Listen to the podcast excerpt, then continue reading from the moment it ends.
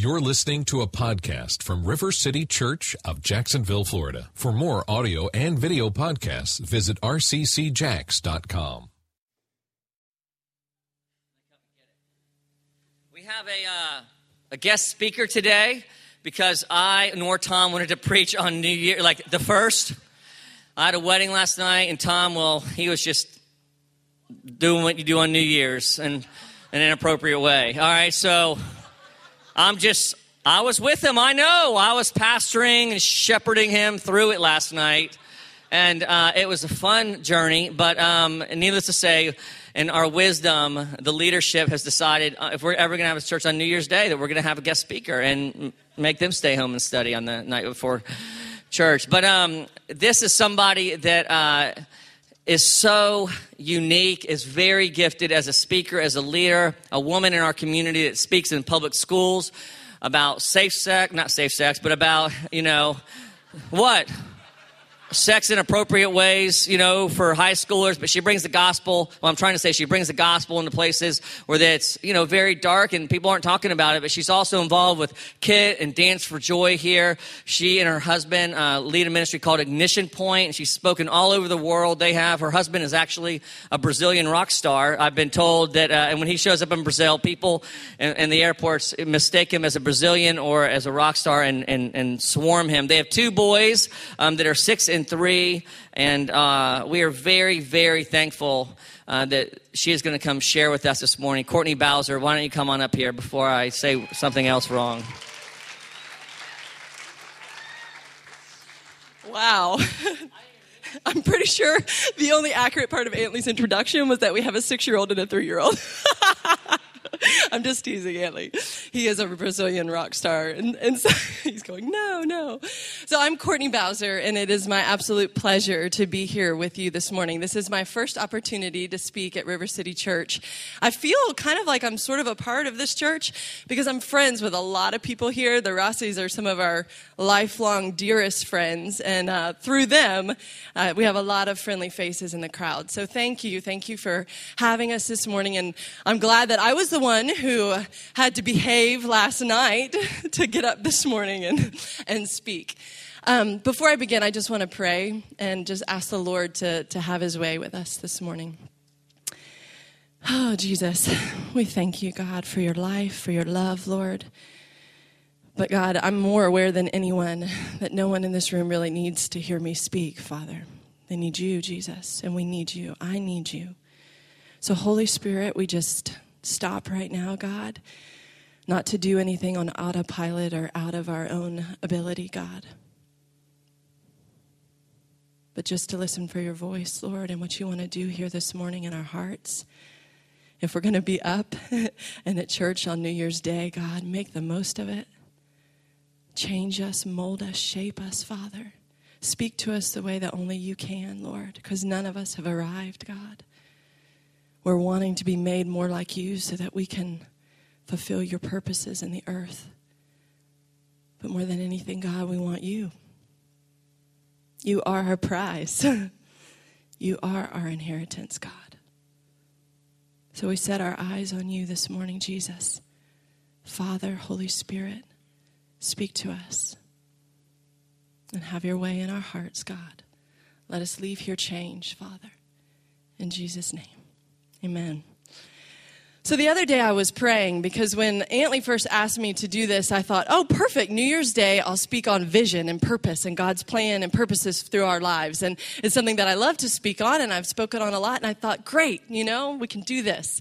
And so I went and sat on my couch last week because Antley had asked me for an outline, and I almost never do an outline. I usually just write it in my journal. So I was like, I better, sit down and send something to him. And so I sat down and I started praying, and immediately I felt that nudge of the Holy Spirit, like, And I was like, okay, Lord, sorry. What would you like? What would you like to do on New Year's Day? And immediately I saw this picture in my head, and I felt like it was a vision for this church and a vision for us individually as believers and followers of Christ. And I saw it was almost like a medieval castle. And there was a big wall around the town, like what I would picture an old medieval town, sort of what comes to mind when I picture the books of Ezra and Nehemiah when they're rebuilding the temple and they're rebuilding the wall around Jerusalem. And all the people were working very hard. Each one was in their role. And I felt like there was a part of it that was very prophetic for this church. And I kept thinking about Ezra and Nehemiah and the way that God moved the hearts of kings on behalf of Ezra and Nehemiah to make a way where there seemed to be no way, to provide provision. And I know that there have already been major people, Antley and Laura, that have come to help support this church. But I believe that there are new things in 2012 that God is going to be bringing to bring the favor and the provision like Ezra and Nehemiah experienced in the Old Testament, where people like kings, where they said no, people that were not even part of the body of Christ. They were not Jews. King Cyrus was not even a Jew. He was not even considered a chosen one, but yet God chose him to make a way for the Jews. And God is going to be sending those types of people to this church. And hopefully in the process, they'll find Jesus. But people that will come and make a way for the vision and the purpose and the plan of God. But this is what I saw in the vision as everyone was working side by side, the men and the women alike. That's one of the things I love about Nehemiah is the men and the women were side by side. The women had their swords ready to fight the same moment that the men would have to if it was necessary. And as they were working side by side in this vision and all was doing their purpose and their job, suddenly it seemed like the batteries started to die. And I'm watching this in my mind. Like I always call it the movie in my head. You know, I feel like I have a constant movie in my head. That can be good and bad at times. And I'm watching this going on in my head, and it was like they just slowly stopped. And I was like, Lord, what is that? And immediately I heard Galatians 6:9, do not grow weary in well-doing, for in due season we shall reap if we faint not. I said, okay, Jesus, but how? As people that I know the vision of this church is great. I know many of you that head up many of the different outreaches. And outside of just RCC, as we fulfill the plans and the purposes of God in the kingdom of the earth, my husband and I have the absolute privilege to travel the nations of the world. So we get to see what God is doing in the church at large, in the body of Christ at large. And he is doing big things in the kingdom of God in the earth. And it is a time where, like no other, he is raising up mighty men and women of God to fulfill their plan and the purpose, but they're men and women of God that are faceless and they're nameless and they're willing to march in rank and order and simply say, my life is not my own, God. I want to pursue your plan and your purpose. And as they do that, then God begins to move and to breathe on their behalf. And so as these people were doing this, there's a place where we begin to grow weary if we lose our foundation. There's a place where we begin to faint if we forget what our prize is, if we forget what it is that we're actually working toward. And that's what I feel like the Lord wants me to speak on this morning. So as I asked him, well, God, how do we not grow weary? How do we not faint? How do we not lose our passion and our zeal? And immediately I was taken to Revelation chapter 2. If you have a Bible, you can go there. If not, I think they're going to put it up on the screen. But Revelation chapter 2, and you know, John in the book of Revelation, he's been isolated on the island of Patmos, and he's having this huge vision, and Jesus in a whole different state comes and appears to him and begins to speak to him these messages of the church. And the very first message that he gives is to the church at Ephesus. And, you know, I don't think anything is without reason. I think it all happens for a purpose in the Bible. And so I think it is for a reason that this is the first message that Jesus delivered for John. And it's going to the church that Paul established in Ephesians, a church that many decades prior was a very powerful, powerful church. But now here you see John as an old man, and he's receiving this word directly from Jesus. And this is what Jesus is saying to the church in Ephesus. These are the words of him who holds the 7 stars in his right hand and walks among the 7 golden lampstands. I'm not going to explain any of that right now because we don't have time. We'll get to that another day. I know your deeds, your hard work, and your perseverance. I know that you cannot tolerate wicked men, that you have tested those who claim to be apostles but are not and have found them false. You have persevered and have endured hardships for my name and have not grown weary. Yet, I hold this against you. You have forsaken your first love. Remember the height from which you have fallen. Repent and do the things you did at first. If you do not repent, I will come to you and remove your lampstand from its place. I remember the first time that I had to have the experience of God saying to me that I had left my first love. I had a radical conversion to Christ. When I was 18 years old, I was basically manipulated into going to church by my mother. I did not grow up as a teenager following Jesus. I did anything and everything and all sorts of things that I wanted as a teenager and bore the scars because of it. And then when I was 18 years old, my mother was just harassing me about going to this service. And so I went with her and I walked into that place and I felt the tangible love, not religion, not playing church, not any of that. It was unlike anything I'd ever experienced. I felt the tangible love and presence of God. And I didn't understand everything that was going on in that room. And I thought half those people were pretty strange, to be honest, in that moment. But I knew that I had never in my life felt the reality of God like I did in that moment. And I knew in one night my entire life was going to change. I was supposed to be moving to New York City to dance and to act. And I knew that if I left, that I was going to lose something and I would never be able to get it back the same way. And so in that night I said, okay, Jesus, it's all or nothing. I canceled everything. I canceled every plan. And it was this love affair with God. It was waking up in the morning thinking about him. It was going to bed at night thinking about him. It was pursuing him the way he had pursued me. I want to know you more. I want to know more about you. What do you like? What do you not like? Teach me out of your word. Teach me who you want me to be and what you imagined before I was even born. It was this magnificent, beautiful thing. And then as time began to pass and God spoke this vision to me about starting this art school. So at 19 years old, I started this art school and many of you know about it. It was called Shoshana Arts. And it was a massive miracle. And one day when I speak on vision, I'll speak on that. But in that moment, as things were exploding and the years were passing and I was juggling and spinning the plates and doing the ministry and doing the ministry and doing the ministry for God. And then one day, it was 2004, right? Kit and I were trying to figure out the date of this. It was 2004, I believe, because I hadn't had my first son yet. And I was walking in my house. I can tell you almost where I was in my house. And I was praying. I was having my prayer time because I was supposed to have my prayer time, right? Check it off my list. Got to have my prayer time today because I'm a good Christian girl. So I'm going to have my prayer time. And I was pacing like I do when I pray. I don't stand still well ever. And so I was pacing, and I'm praying, oh, Jesus, help these outreaches that we're doing and let us reach the lost. All good things, right? I'm praying all good things. And then all of a sudden I come into this one part of my house. I can tell you right where I was. I don't know. I don't know in the spirit realm what was happening. I don't know if there was like a big angel standing there. My eyes were not open in the spirit to see what it was. But I know in that moment, all of a sudden, I felt him. I felt his love. I felt his tangible presence. Not the God of the universe. Not the God in scripture. The God that's me and Jesus. That's us, personal, my first love. The one I met that night that I said, I will give up every dream I ever had for you, for that love.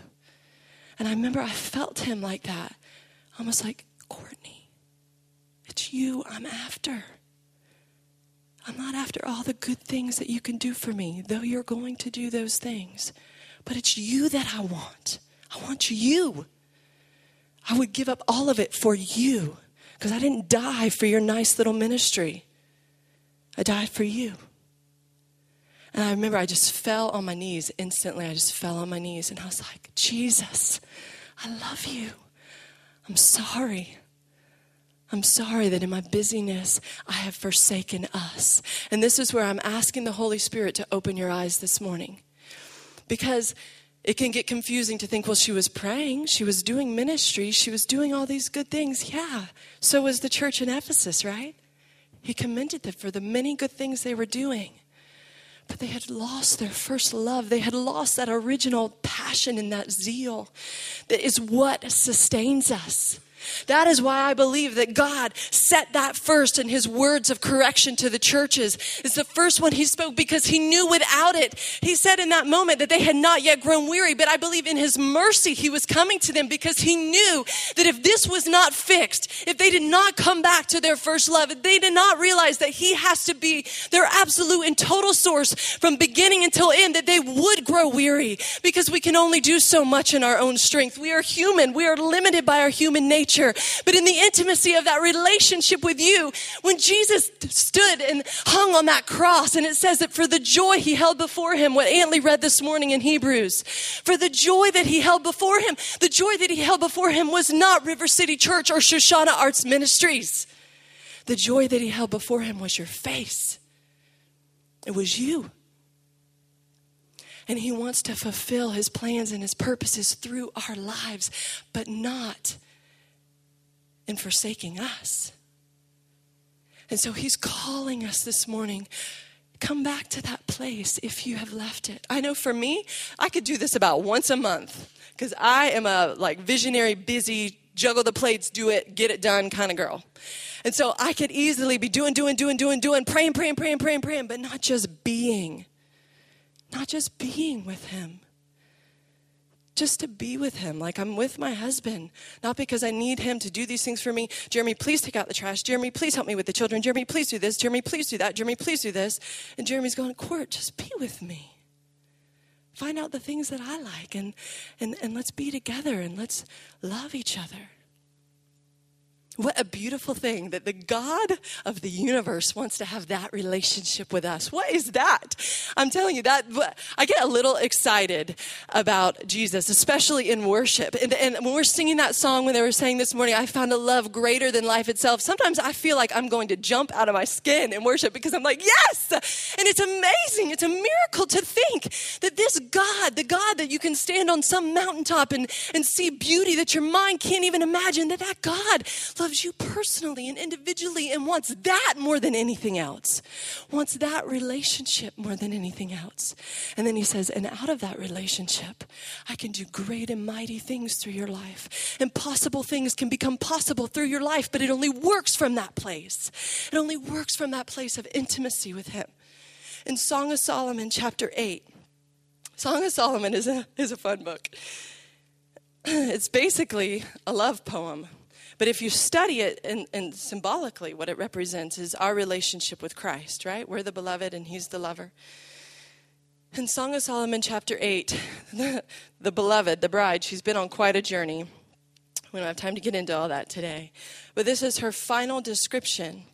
And she's talking about the love between her and her lover, or us and Christ, right? And she says, and starting in chapter 8, verse 6, place me like a seal over your heart, like a seal on your arm. For love is as strong as death. Its jealousy unyielding as the grave. It burns like blazing fire, like a mighty flame. Many waters cannot quench love. Rivers cannot wash it away. If one were to give all the wealth of his house for love, it would be utterly scorned. And we hear this read at weddings a lot. It's like sweet, lovey wedding. But if you study out what the word love there means, and I don't speak Greek very well, but it means, Hebrew, but it's ahaba. That's my best shot at it. It not only is the love between a man and a woman, but it's God's love for his people. So if we go back and we'll reread it like that, for God's love for Courtney is as strong as death. It's jealousy unyielding as the grave. Think about that. God is jealous over you. You, individually you, your name, you, he is jealous over you. He wants you. He wants your time. He wants your energy. Not just doing for him, being with him, seeking him. All throughout the Bible, seek me, seek me, seek me, seek me, seek me. Over and over and over again. Because he's jealous over you. Because he created the mere idea of you and he wants to be with you. Because he knows in that place, the supernatural occurs. That love burns like a blazing fire, like a mighty flame. Many waters cannot quench God's love for me. Rivers cannot wash it away. It is unquenchable. The thing about God and the thing about this Christian faith that I have found is it is not a lukewarm, milquetoast, easygoing sort of faith. It's a you want it all or nothing kind of relationship with Jesus. It is extremely extreme, and that is what makes it unbelievable. That is what makes it fascinating. That is what makes it all-powerful and supernatural and life-changing. My husband wrote a song one time that, honestly, the first time I heard it, it sort of rocked me. It sort of destroyed me in some ways. Then the opening of the song, the name of the song is You Want It All. And the opening of the song goes like this. To think you are pleased with just a piece, a painless offering meant to appease you, God. Not just a portion, but the entirety. What you are asking for will cost me everything. You want it all.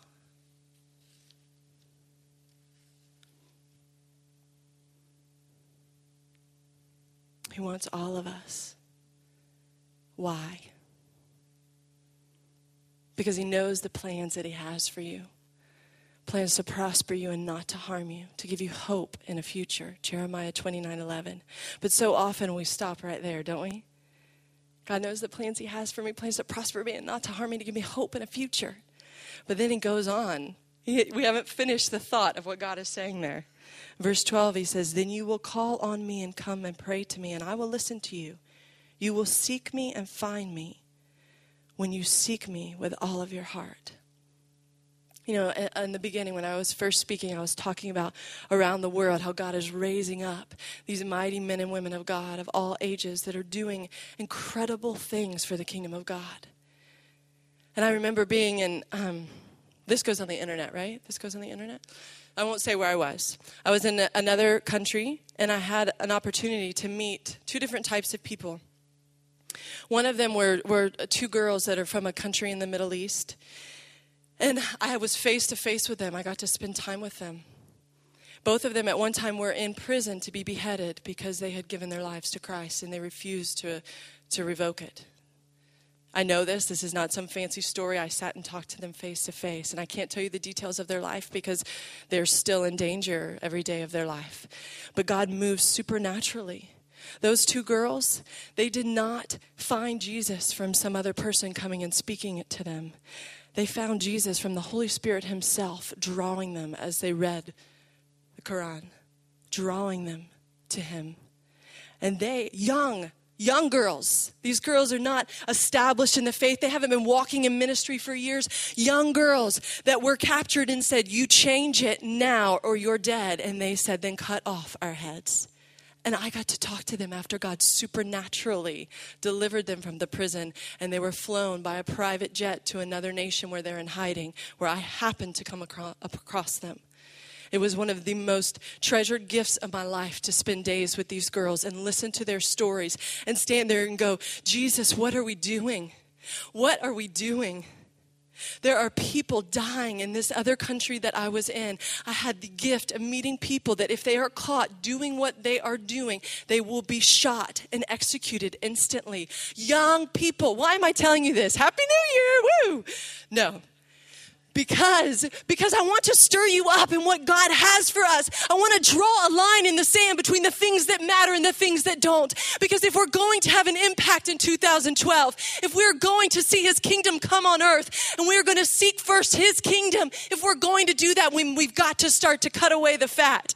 Is it Aaron? Aaron here this morning? Aaron had this vision when we were in prayer that God was cutting away the fat. We have to decide what matters. And as we go into 2012, we will be impacted. Empowered if we understand what he sees, because his ways are not our ways. His thoughts are not our thoughts. And if he doesn't draw us near to him in that intimacy of that relationship, then we will always be limited to how we can see, how we can understand, how we can figure it out. And we will only be able to operate in this earthly realm. And that can be good and that can be great. And there are some very smart people, Tom Rossi, in this room.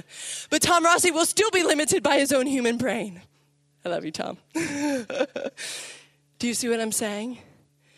If we don't want to be limited to our own ability and understanding, then we have to be in that relationship with him, because it is as we grow close to him that we become more like him.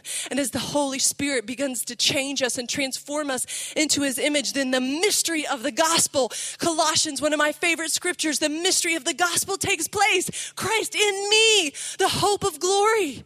Do you know that we cannot love the way in the agape manner that God wants us to love without the Holy Spirit? Spirit, it is impossible, which is why he sent the Holy Spirit.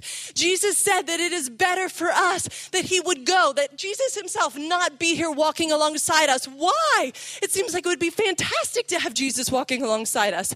No, because we need his Spirit in us. Him next to us would only be good for a certain period of time, which is why when he left, he said, it is better for me to go because I am sending another, and that other can live in you. Christ in you, the hope of glory, and then the power and the supernatural and the love that we cannot manufacture for others can flow through us because he lives in us. Christ in us, the hope of glory. I believe that God has a message like this for me this morning and for all of us this morning because he has things for us to do in 2012. And we can either do them in this level, and they'll still be good, and he'll still minister to people because he has abundant grace and he loves to reach his people. But he's calling us closer. He's like, if you come closer, there's more. There is more. And it won't come out of your ability because where you are weak, then I can come in and be strong.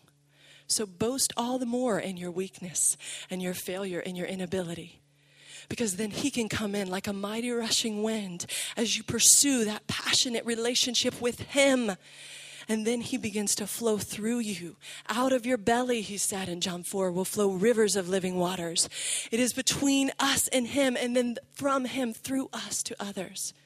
Our ministry is called Ignition Point Ministries, and the ignition point is the place where fire can sustain itself without the additional application of heat. And we believe in the spirit realm, that place happens when passion between us and him meets purpose, our purpose of fulfilling his plan on the earth, where there's a fire that takes place inside of us out of that passionate relationship that enables us to run the race, that enables us to press on toward the mark of the high calling, that enables us to stand and say, yes, we have brothers and sisters in Christ that have drawn a line in the sand right now, today, in other countries, some of which I got an email the other day were shot because some of the things that are happening over in Asia, and they were found doing what they were doing. They have drawn a line in the sand. We live in a country where you are most likely not going to be shot for proclaiming Jesus Christ. So let us rise up and do something with that freedom. Let us rise up in 2012 and do something with the power that we have here in America to be able to have that intimacy with Christ freely and openly. So let's take it and run with it. Let's take it and run with it the way that people would if they had that freedom in other countries, because they're risking their lives for it. And they are our brothers and sisters in Christ. God has big things for us this year. I know it in my heart. But he's going to want all of us. It's not going to be a little bit our way and a little bit his way. He wants it all. He's not appeased with our nice little prayer. He wasn't entertained by me squeezing him into my schedule as I pursued the ministry. And that day I fell on my face and I repented to the Lord. I stood in my house and I said, I'm sorry, Jesus. The very vision you gave me became my God. The very vision he gave me became my God. It consumed more of me than he did. It consumed more of my time, more of my energy, more of my thought than he did. And instead of Isaiah 26:3, keeping my eyes on him, so that I could have perfect peace, I was doing, busy, little Martha. And there is a time for doing and busyness, but it's a whole different ballgame when you felt that busyness that flows out of that peaceful, intimate relationship with him, and you felt that busyness out of you just doing. There's a big difference. So let our ministry be empowered this year. Let us do things that we've never done before. Let us step out in faith and in risk like we never have before. Let us touch lives in ways that we could only dream about last year.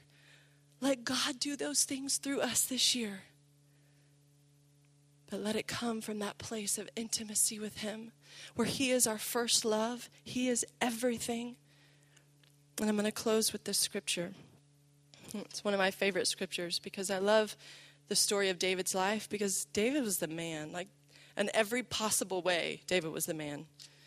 He was a worshiper, he was a musician, he was a warrior, a really good warrior. He was a king. He was prophetic. I'm really quick because I have the time. And the Lord brought me back to a word that he gave me for someone in worship. And I don't know who it is. But I was standing down there in worship. And I was worshiping the way that I do. And I feel like there's someone in this room that you're afraid to just worship him the way you want to worship him. Because you're afraid of what people might think. If you look a little too passionate, a little too excited, God forbid, you might jump up and down a little bit or something. And it was one person that was really struggling with that in worship this morning. And I immediately remembered a time, and I want to encourage you with this, whoever you are. A time, Jeremy will remember this, I had preached a message. I stopped a long time ago trying to preach the way other people do. I'm not calm. I tried very hard for a long time to be calm, and it doesn't work. So I'm just going to be me and be okay that I'm the only me, and so other people can be them, right? And so I was really kind of struggling with that at this time. And this man came up to me and Jeremy after a service, and I had preached, and this man came up to me and Jeremy, and he said, put his arm and patted me on the shoulder, and he said, she just really needs to chill out a bit, doesn't she? You need to bring her down a notch or two, don't you? And instantly, I feel like in my head, felt like the Holy Spirit yelling in my head, David, I will be even more vile than this. So whoever you were that were struggling in this morning, David was the man. And he pursued passionate worship for God so much that he danced his stinking clothes off. And Michael, his wife, was sitting up in the tower going, look at you. You're a king. You're a prophet. You are the leader of this land. Look at you acting like a fool. And he got right up in her face and he said, I will be even more vile than this because he is worth it. He is worthy. I don't care what anybody else thinks about me because I know what he's done for me. I have lived it. I have seen it every day. And if I have to stand there and act like an idiot, so whoever you are, if that's what you feel in your heart to worship him, you worship him that way. Act like a fool. Who cares? Who cares? Amen? Amen. So I will not chill out. And Jeremy squeezed my hand. He's like, don't listen. So back to my closing scripture. And I'm going to be right on time. David. Psalm 27, verse 4, and I didn't give this to Tim. I apologize. This was David's one pursuit out of everything that God did through that man's life. One thing I ask of the Lord, and this is what I seek. This is what I seek, that I may dwell in the house of the Lord all the days of my life, to gaze upon the beauty of the Lord and to seek him in his temple. Jesus, oh God, we love you. Thank you, Father. Thank you for your grace and your mercy, that you never let us get too far off track before you just come in and you grab us in your arms. You turn our faces towards you. You remind us what matters. Draw the line in the sand this morning in our lives. Cut away the fat, God. Begin right now, Father, to begin to reveal the things that we've cared about, God, the things that we've gotten caught up in using our time and our energy toward that don't even really matter, God. Change our perspective, Father. Help us to see the way that you see, Jesus. Draw us close to you again, Father. Thank you that you always, always, always grab hold of us. Father, you've been so faithful, like Anton said, to pursue us, God. Let us be faithful to pursue you back, Jesus. To pursue you back because you're worthy. You alone are worthy. You alone are worthy, God.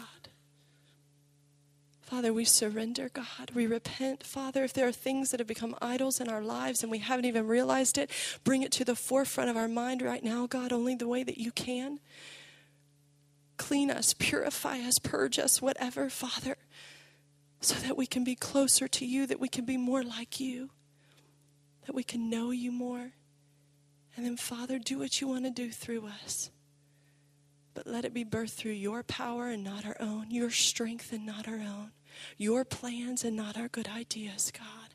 and let it be life-altering, God. Let it be world-changing, like the apostles that lived, such a handful of people that we still read about thousands of years later because they walked in your power and they lived in intimacy with you because they would die otherwise, God. You were their source and their strength. Bring us to that place, Father. Bring us to that place that we cannot live comfortably, Jesus, that we cannot live comfortably, God, but that we live in total pursuit of you and that we see your will done, your plans and your purposes fulfilled in mighty ways through our lives, God. In your precious name, Jesus, we pray.